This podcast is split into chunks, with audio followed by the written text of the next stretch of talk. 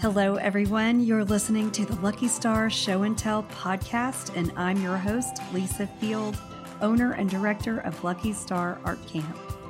On today's podcast, I'll be talking to longtime Lucky Star camper turned instructor, Melissa Gonzales. Melissa is a museum educator at the Nasher Sculpture Center in Dallas, where she leads tours and workshops, develops resources for teachers, and does anything else that falls under the umbrella of education. When she isn't teaching, Melissa spends time with her husband, two kids, and rescue dog. She loves to travel, get lost in a book, watch movies, and sing karaoke all night long. I can't wait for you to hear about the class she's teaching at Lucky Star this year and about how her passion for teaching evolved over the years. Today's podcast is brought to you by Meadowood Creative. Meadowood Creative delivers beautifully packaged branding that brings clients' stories to life. Through artful design, Meadowood Creative helps you to forge valuable connections with your target audience. Meadowood designs for all of your creative needs, including branding, logos, print, websites, murals, patterns, illustrations, and more. Check out meadowoodcreative.com to learn more about it. That's M E A D O W O O D C R E A T I V E dot com. Hello, Melissa Gonzales. How are you? I'm doing great. How about you? I am doing really well. I'm so glad to have you on the podcast today.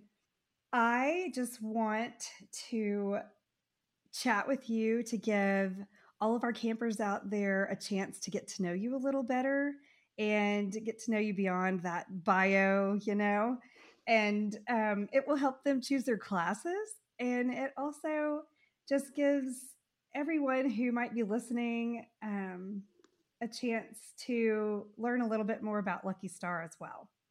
So, my first question is tell us about you. Where did you grow up? Where do you live? Well, I grew up in Houston, Texas, and I now live in Dallas. I've been here for 20 years. Okay, what got you to Dallas? Well, actually, and this is never the story that I like to tell. I came here because of my then boyfriend, now husband. He was looking for a place to uh, complete his medical residency. And I'd actually moved out to where he was in medical school in New Mexico with the deal that we would go wherever I wanted for his residency. And that's before we realized that's not actually how things work. You get matched to a location, but I made him only interview in Texas hospitals. And luckily, Dallas was our top choice, and he was one of their top choices. So we ended up here in Dallas, and we've been here for 20 years. Wow, that's a great story. So, since you've been in Dallas, what changes have happened in your life? Where are you right now in life? Oh my gosh, so many changes. Well, first of all, I feel like we were children, you know, 20 years ago. I was so lucky to, soon after I moved here, to get a job in the education department at the Dallas Museum of Art. And that was really my, my top dream for moving here. I'd done an internship after my college graduation, and that was before I moved to New Mexico to be with my now husband. Um, so I have spent the last 20 years working in museum education, 15 of those, practically 15 of the, those at the Dallas Museum of Art, and about the last five years at the Nasher Sculpture Center, which is just across the street. Um, in the last 10 years, I've also had two kids. We have remodeled our house once. That was something I never thought I would do because we moved out of our current house for three months. If you had asked me 20 years if I would do that, I would say never in my life. Uh, I feel like it's a big deal. and yeah, I feel like some of my life priorities have really changed. Uh, my body has certainly changed for better for for worse. what? Moms unite. exactly two of the cutest kids on the face of this planet, I might add. I love watching, I've loved watching them grow up on social media. I don't get to see them in person, but I've certainly gotten to see them in the cooker and on social media. So that's something I wanted to bring up with you. So, one of the years that you came to camp, you were pregnant with, I guess, your little girl? Mm-hmm. Eva, yes. Eva. That's something like you can come to camp and be pregnant, yes? Oh, absolutely. Yes. And feel incredibly nourished by the delicious food and nourished by being with so many wonderful people. Um, getting away from all of the planning that you do when you're pregnant and some of the stresses that come along with that. Um, I will also say the only year that I missed of camp was because she was six months old, and I will hold that over her head for the rest of my life. I will too. We missed that year. so it's also possible to come to camp and have little kids at home and pets at home. and all and all the things. Um, that's one of the hardest things I think for so many women is to just set all of set everything up. It, it takes a lot to get it all right before you can leave, and so many people just decide, "Oh, I just I'm not going to do that," or I'm, I, I just can't make it happen. But you can, and and you're proof of that. So the first year that you taught at Lucky Star, you did a string art class that was like, okay, everyone. So imagine like you have a board, um, like a a sign, like a two by six or something, and then you're hammering nails into this wood in the pattern that you've designed, and then you string around it and make one of those really cool it reminds me of like the god's eye thing that mm-hmm. everybody made in like um, bible school or elementary school so um, that was an awesome class and i still have mine actually it's right behind me the one that you gave me and so what what is it about teaching that you love why teaching uh, the funny thing is and I'm not answering your question right away, is I had no idea I was interested in teaching. You know, I knew people in college who were intending to teach in school, and that sounded like the least what I wanted to do in life. Um, but then the other flip side, I had no idea what I wanted to do. I was graduating with an art history degree, and as I mentioned, I had that internship at the Dallas Museum of Art the summer after I graduated, and it just happened to be in the education department. And it was the most serendipitous moment of my life because I realized that, um, you know, when you study art history, everyone asks you want to be a curator. And to me, I also don't want to be a curator. I'm not interested in being an expert, although I do love to learn. Um, and then the next thing everyone asked if you were going to work in an art museum, are you going to be a docent? Well, that wasn't also what I thought I would be. But I learned that I love talking to people, and that summer it was little kids during summer camp. I love talking to people about art, watching little light bulbs and sparks come up in their eyes, and then also leading simple art projects that were simple to what or similar to what it was that we had just looked at um, and that summer, I learned that teaching was my passion.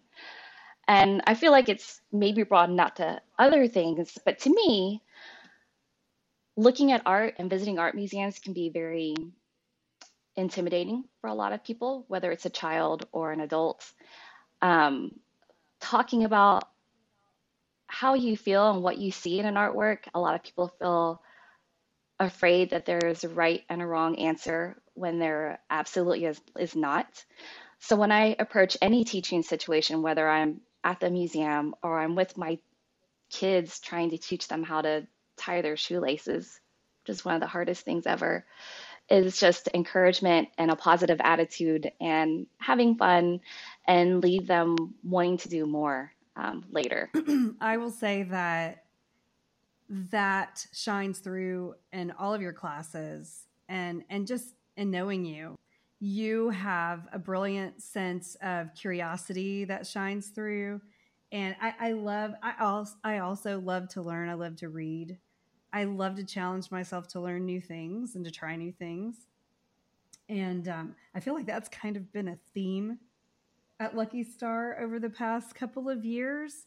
And I don't know, maybe it's because we're getting older and one of the most precious things in life is newness, you know, um, the, the first time of things. And I, I like keeping life fresh like that.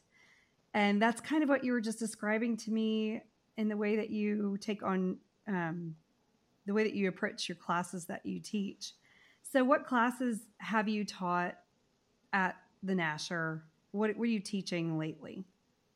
Mm.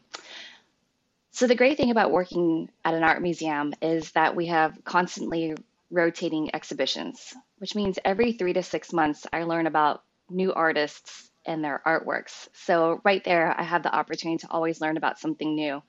And that means that even if I am scheduled to give a one hour tour every day of the year, every day will be different because I have different works of art to select from, and every group is completely different from the next, even if they're the same grade or even from the same school. I can ask the exact same question and their answers will be different, and then their answers will take us into a, a different path. So, uh, yesterday I taught a virtual class with high schoolers, um, which was interesting. Every virtual experience is also completely different. Um, lately, we've had the privilege of being back at the Nasher. I had been away for a full two years and we started leading in person tours this spring. And I almost cried my first one just to be together with students. They happened to be a really sweet group of middle schoolers who were really interested and engaged. Um, you never know how the older kids will react when they're at a museum. So um, yeah, everything everything is different. And then what our department does is different, and we have a relatively small department. So I might be uh, leading an elementary school tour during the week, and then on the weekend, I might be there for a family day, which I did this last Saturday, and I led short little family tours. We also have programs for people with different um, vision abilities and different hearing abilities, different sensory needs. And so, because of the size of our department and because that we try to um, welcome all different kinds of people, I'm always having different experiences, which is one of the things that I love about it. That sounds really exciting. You're making me very interested in like I, as I have an, a 17 year old, well, almost 17 year old, and also um, three kids who've already kind of chosen their professions. But these last two, they're complete wild cards. I just, I don't know what they're going to end up doing. Emerson claims she wants to be a dentist, but Harrison's just like, eh, I don't know, mom. And I'm like, I love finding out about new and interesting jobs to suggest because there's always a niche out there for you. And I'm like, the most important thing is to find something that you love and that you're passionate about. And it sounds like that's exactly what you've done. So, were you crafty as a kid? I did love my art classes as a kid. Um, and so when I had electives in junior high and high school, I always chose art as an elective. Um, and maybe, I don't know if I would say crafty necessarily. I took art in college too, but that was mostly, you know, to get through my core curriculum Right. classes. Um, but I was reflecting on this the other day, and something that I think had a great impact on me, and I didn't realize this until really a few years ago, is that my mom was always making something. She would take classes with my sisters. I have much older sisters because I I and my two sisters and closest. Okay, this is confusing. I have five total sisters, and my Okay. three oldest sisters are could be my mom if they had children really young. Oh, So my parents had older siblings or older children, and then they adopted me and two other sisters who are closer in, in age to me. So all that to say, I grew up observing my mom and some of my older sisters taking art classes. My mom was always painting and sewing and quilting, um, crocheting and knitting. Sometimes she would let me play with her art supplies if I asked her. But when I think about it, there is something that she's made in just about every room in our house. She and my dad would do woodworking, and then they would paint things that would go in our front yard for different holidays. Um, there is stained glass hanging in our windows. And it wasn't ever something that she outright was like, hey, come over and paint with me or go over and do this. It was just something that she did. And it was just always in our house. And then the more I thought about this, I I think I'm doing this more in a conscientious way, but it's the same with me and my kids. When I was little, I was very deliberate about having them pull out Play-Doh and we'd do Play-Doh together or we would paint together. But now when I pull out my own supplies and I'm trying to do projects that are really more about me lately, particularly in these last two yeah. years, um, my daughter, a little bit more than my son, she'll come over and ask me to join in, and I'll give her her own supplies, and we'll just kind of do things parallel. She has her own right. ideas. She has a very strong personality. And then sometimes I wish that my son would join in more often, but then I realize he has been drawing like a fiend because for the last year he is obsessed with Godzilla. He draws Godzilla and Godzilla characters every day.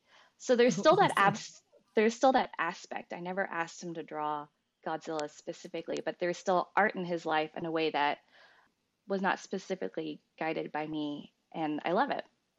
I love that. That's such a good point to make too, because so so many of us have preconceived notions about what an artist is.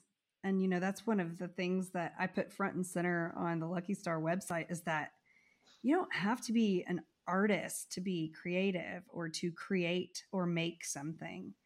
And you don't have to be an artist in the sense that your friend is an artist or may or may not be an artist, you know? So I, I remember Harrison was given an acorn to color when he was in like second grade, I think, or first grade. And I had that acorn hanging on our kitchen wall for the longest time because I was so impressed that he didn't color it like an acorn is colored in real life. He, it was like this totally abstract, beautiful thing. And I was like, whoa, my growing up, my parents, they wanted a painting to look real, like the real thing. Like abstract art was not a thing in our house at all, period if someone could draw really good and it looked just like the thing they were you know experts they were awesome and oh my gosh my brain just did not go in that direction i, I kind of went the opposite way i think and i was so excited when harrison brought home this acorn that was just like what it's it's awesome but I, I think it's so important for kids to continue with that art education and school. And like, I don't ever want that to be eliminated. Music and arts are so important in in what we become as a, a grown human. And I'm sure that you get to see that play out every day with what you do. And and I'm excited to hear that you nurture that too at home. It is kind of hard sometimes to have those supplies strewn around the house by your young girl child with a strong mind like mine. yes. I have that same girl child in my house. And I'm like, oh, you painted today. Oh gosh, slime again. You know, thank yeah. goodness we've grown out of the slime days. Thank goodness. What what is it that you're teaching this year at Lucky Star? Can you give us a brief description of your class? Sure. My class is called Play with Paper, um, and that's exactly what we'll be doing. It has the simplest art supplies, which is just heavyweight paper like cardstock, scissors, and hole punchers, and a hot glue gun. And what I love about the projects in my class is that you start with something as simple and basic as paper, which is something that you use almost every day. And just through the simple act of cutting and folding and gluing and stapling, we're going to make some projects that, to me, I keep looking at the, these flowers that I made as a sample and telling everyone it's like I bought them at Paper Source. And I can't believe I made them with my own two hands. And it's not because I was trained in paper sculpture, um, but because the, the techniques are so simple and so doable, they can have such um, a brilliant product. And I will say, um, like we were talking about earlier, you know, I'm I'm very positive and encouraging when it comes to working with people who are making art projects, and I've had a ton of experience with um, elementary students, and I usually am all about, you know, it's all about the process. It's about trying something new. It's about learning something new. And when would you ever expect your first thing to be perfect? Say you're starting to run. When would you ever expect your first race to be your fastest? And so the first time you try something is just for the experience of trying that new thing, which I think is so great for people of all ages. Um, but on the flip side with this one, you can come out with such really fun things to take home and be proud of and hang up in your house. So I think there's such value in both both ideas. That that's always fun when you can try something new and walk away with something that you're proud to give to someone as a gift or hang in your house. And like I love seeing all of my things that I've made at camp hanging around my house or things that I've purchased at the show and tell market on the Saturday night of camp from either a camper or one of the instructors who's selling their things that they've made. Absolutely. I there's just something next level special about those things, especially when you know the story behind the art and the artist. What is it about paper? Is it that simplicity that you spoke about? What is it about paper that made you land on this idea for a class? Well, I think there are two different things. There's the the long ago story or just the fact that I've always loved paper. You know, as a child that came through and like my Hello Kitty notepads that were frankly too special for me to ever use. And I think I, I totally have still seen them. Too. Yes, in my childhood bedroom. and then as I get older, maybe it's the the purposeful buying of beautiful stationery or cool notebooks. Again, I have so many empty notebooks that I have intentions using, but I love the paper. Um, and then, you know, I used beautiful cherry blossom paper for my wedding invitations, and that has popped up so many times. Um, and the fact that in the last year, I just got a cherry blossom tattoo on my forearm. So paper oh, cool. has always attracted me.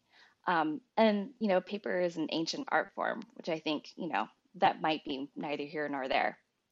But the more specific story was that I was looking for uh, an easy holiday craft project for my daughter's class. She is in first grade and she's in a mixed class of first through third graders. So I wanted to help out our teacher and provide an art activity that I could just put in baggies, give her all the instructions and the materials and be easy and hopefully give her a little bit of a break right before the, the winter break started. And so I started searching for basically holiday ornaments or holiday decorations.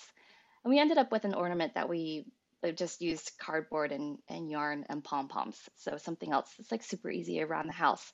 But because I was searching for ornaments, Pinterest, of course, populated my feed mm-hmm. with a million trillion projects, and a lot of them were paper ornaments.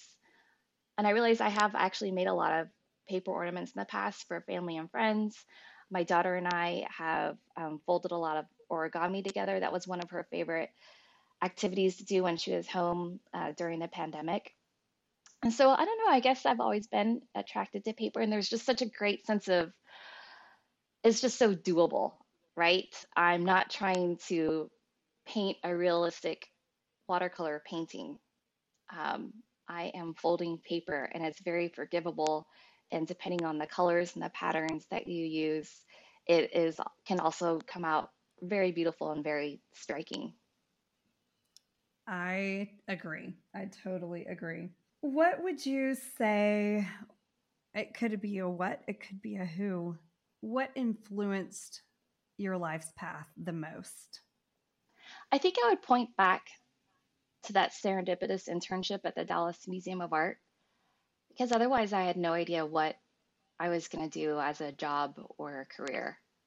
And that led me into my profession, which I luckily love. You know, I've met people during my life who have a job that's a job. And that's very important, you know, to have a job so you can support yourself and or your family. And I feel so fortunate that I have a job that I look forward to, a job that invigorates me. I'm a Leo, so I don't mind the attention that teachers have. I love giving talks, um, and I love the energy that a teaching situation situation um, creates both with others and inside me. So that internship, if I had not gotten that, I honestly, I don't know what I would have done because I was, I earned an art history degree. And at that time, museum education was a very young profession and was not offered, museum education classes were not offered at the school that I went to.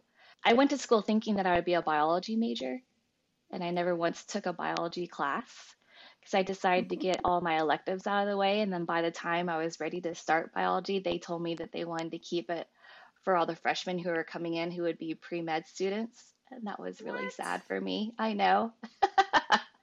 but thinking about your son Emerson, who doesn't know, I think it's okay not to know. I am part of that idea. I really think it can be scary for both students and parents alike.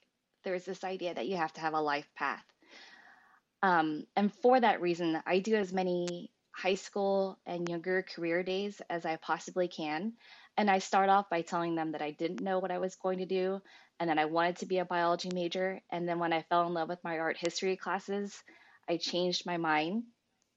I also told them I had a lot of temporary jobs and jobs in between too, and that it's okay to change your mind and not be sure. And hopefully, if you follow what it is that you're interested in, you'll find that passion and be able to follow that. And then you follow the next thing and the next thing and the next thing. I have such strong feelings about this whole thing.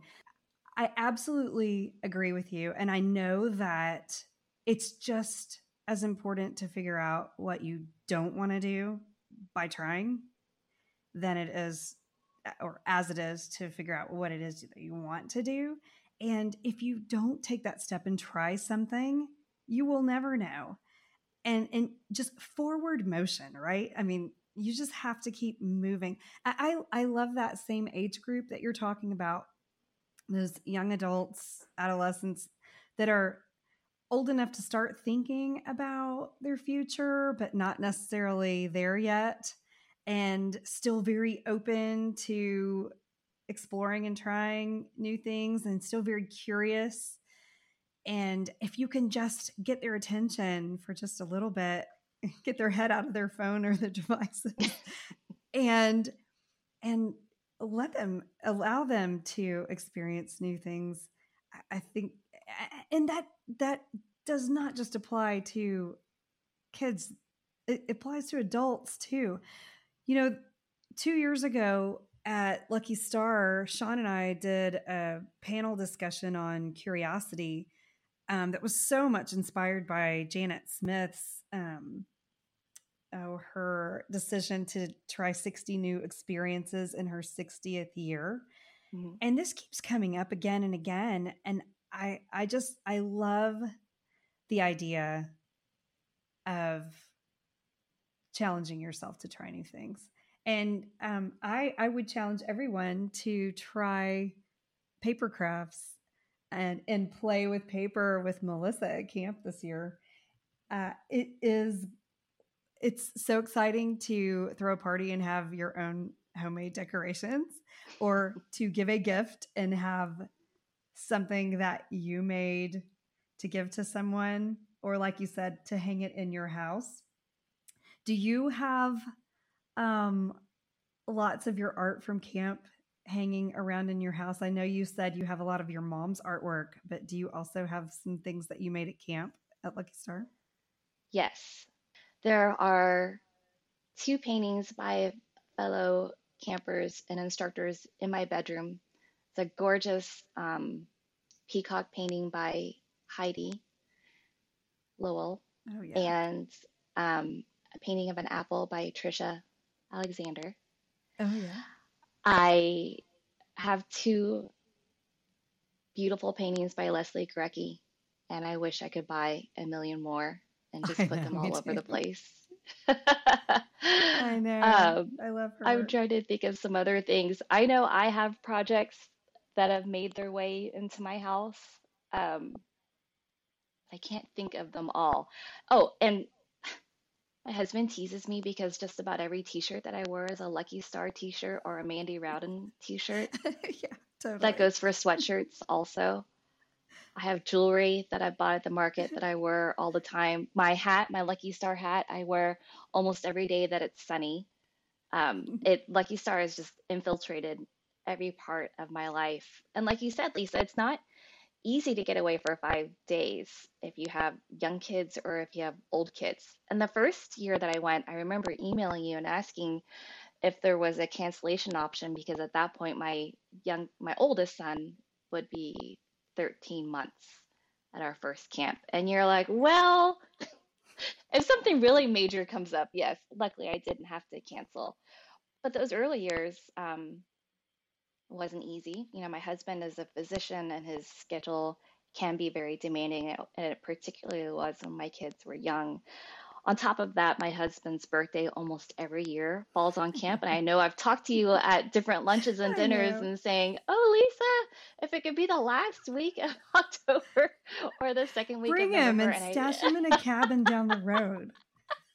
I think I actually told you that. You have told me that. And I was like, oh, I like that idea too. And I know one person's concern over one person's grown husband on his birthday is is not your top priority but we have conversations and he knows how rejuvenating it is for me to spend those five days up at lucky star and how heartbreaking it was for me to miss it the year that my daughter was six months old and then also in 2020 and he gets it. And I throw him surprise parties anyway to try and make and make up to it for his the for me not being there for his birthday.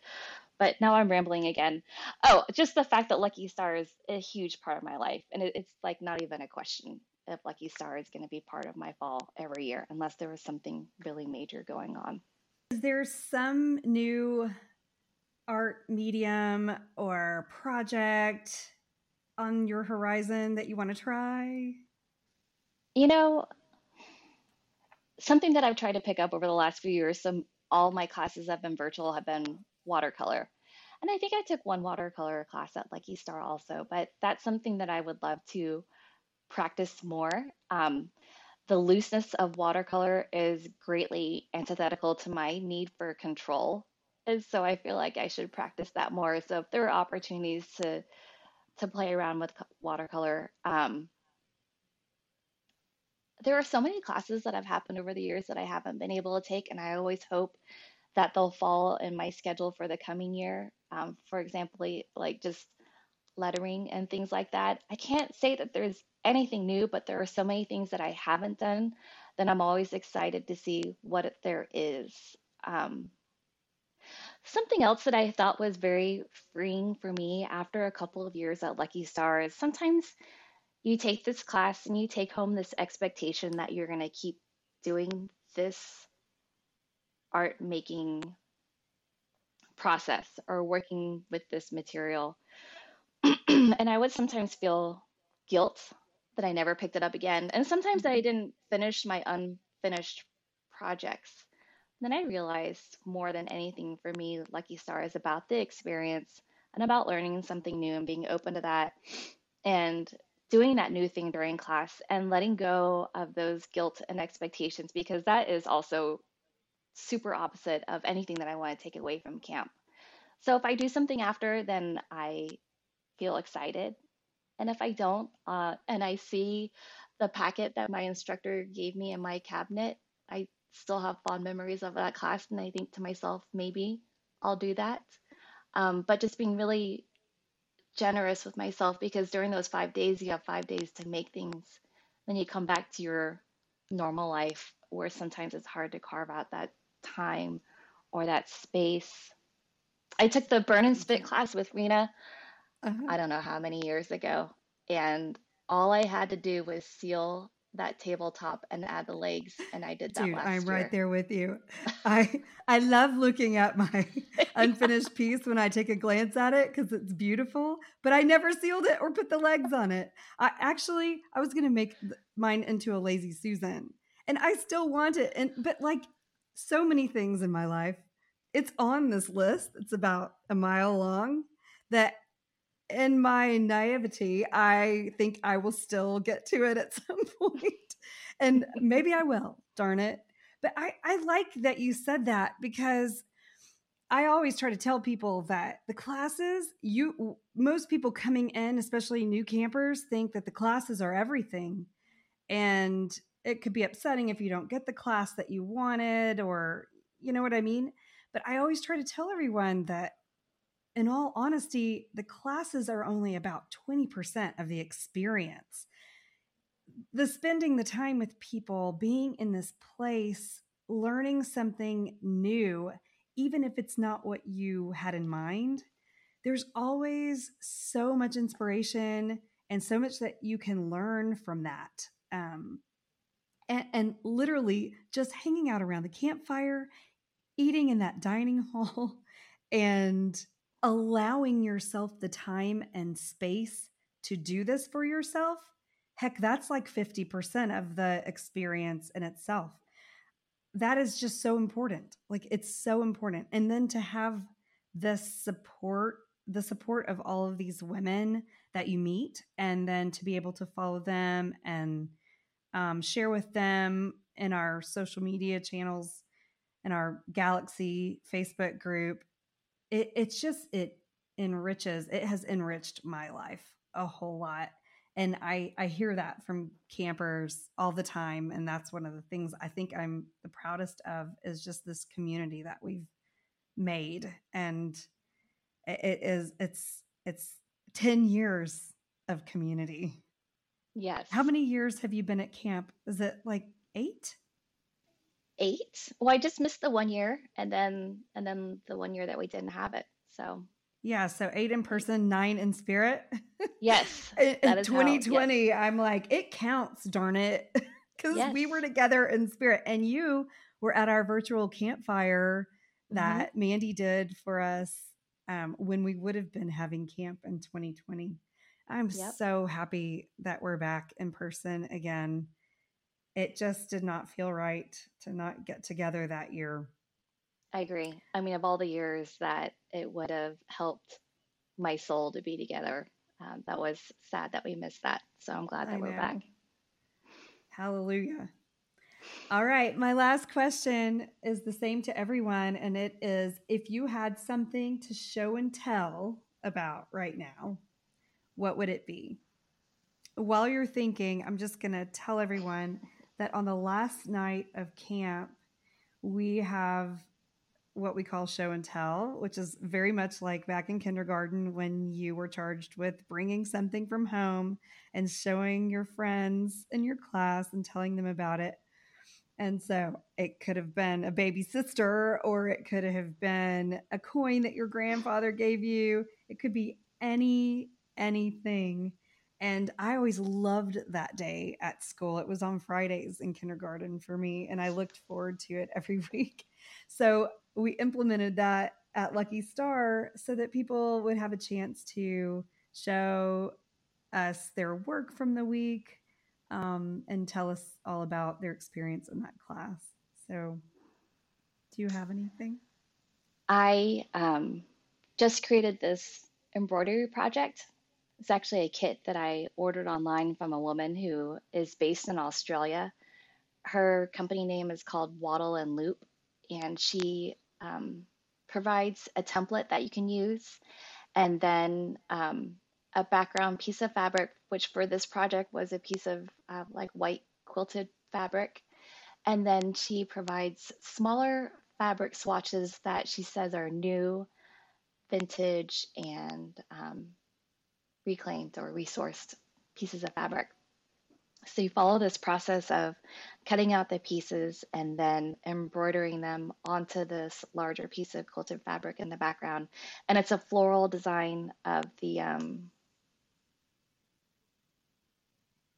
I don't know now what the name of the, the flower is, but it's sort of a, an abstract design.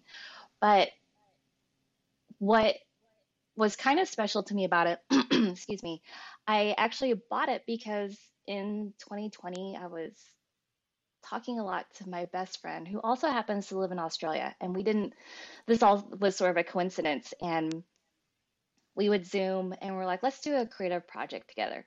So we each bought this project and we were going to talk, you know, every couple of weeks and spend an hour or two and do a different step of the project. Well, we got as far as cutting out the template and tracing it. then and, and then the project it. sat on my dining room bench, which is a horrible catch-all for things, uh, for over a year. And I would look at it, and then finally I kind of put it away. And then it was um, Mother's Day on Sunday when my kids were playing in the playroom, and I was thinking to myself, what do I want to do for myself today? Because my husband was out of town for work. And at first, I was going to, I thought to myself, well, I'm going to bring out paint and I'm going to say, we're all going to paint together. And I was like, well, that forced mm-hmm. art making, I think, is not really what I want to do today. I was like, well, maybe I'll bring out my paints. And if Eva wants to join me, she can. And then I thought about this project. And we have this really comfortable couch in our playroom. It's actually, you know, our first couch in our first home.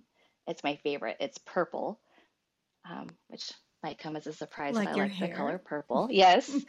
and it's overstuffed and it's usually covered in toys. So I took all the toys off.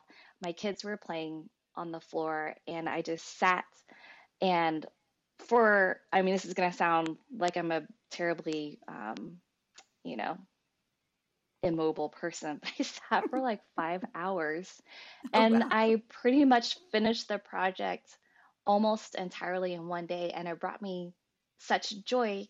It was kind of an example of something that I felt like had so many steps ahead of it that I didn't want to start it. But oh, once oh, yeah. I started it, it was so easy and the instructions were so easy and the the product ended up being incredibly beautiful and I keep looking at it and now I'm thinking to myself, do I want to buy some more projects for her or I actually have some other floral ideas that I can design based on how she set up her kit and I'm thinking about doing some of those in the future on my own. But so I would definitely like bring applique. that. Would it yes. be okay? Yes. Okay. That sounds yes. awesome. Mm-hmm.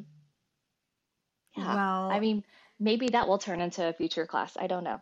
Maybe so. I love applique. I, I think that would be fantastic. That would be a great class idea. Melissa, it's been so wonderful to talk with you today. I look forward to your class this fall, and I cannot wait for camp and for you to be there as an instructor again. Thank you so much. Thank you, Lisa. I so enjoyed it. It's not enough for me to see me see you one time a year, so it's good to see and talk to you. All right. Have a good day.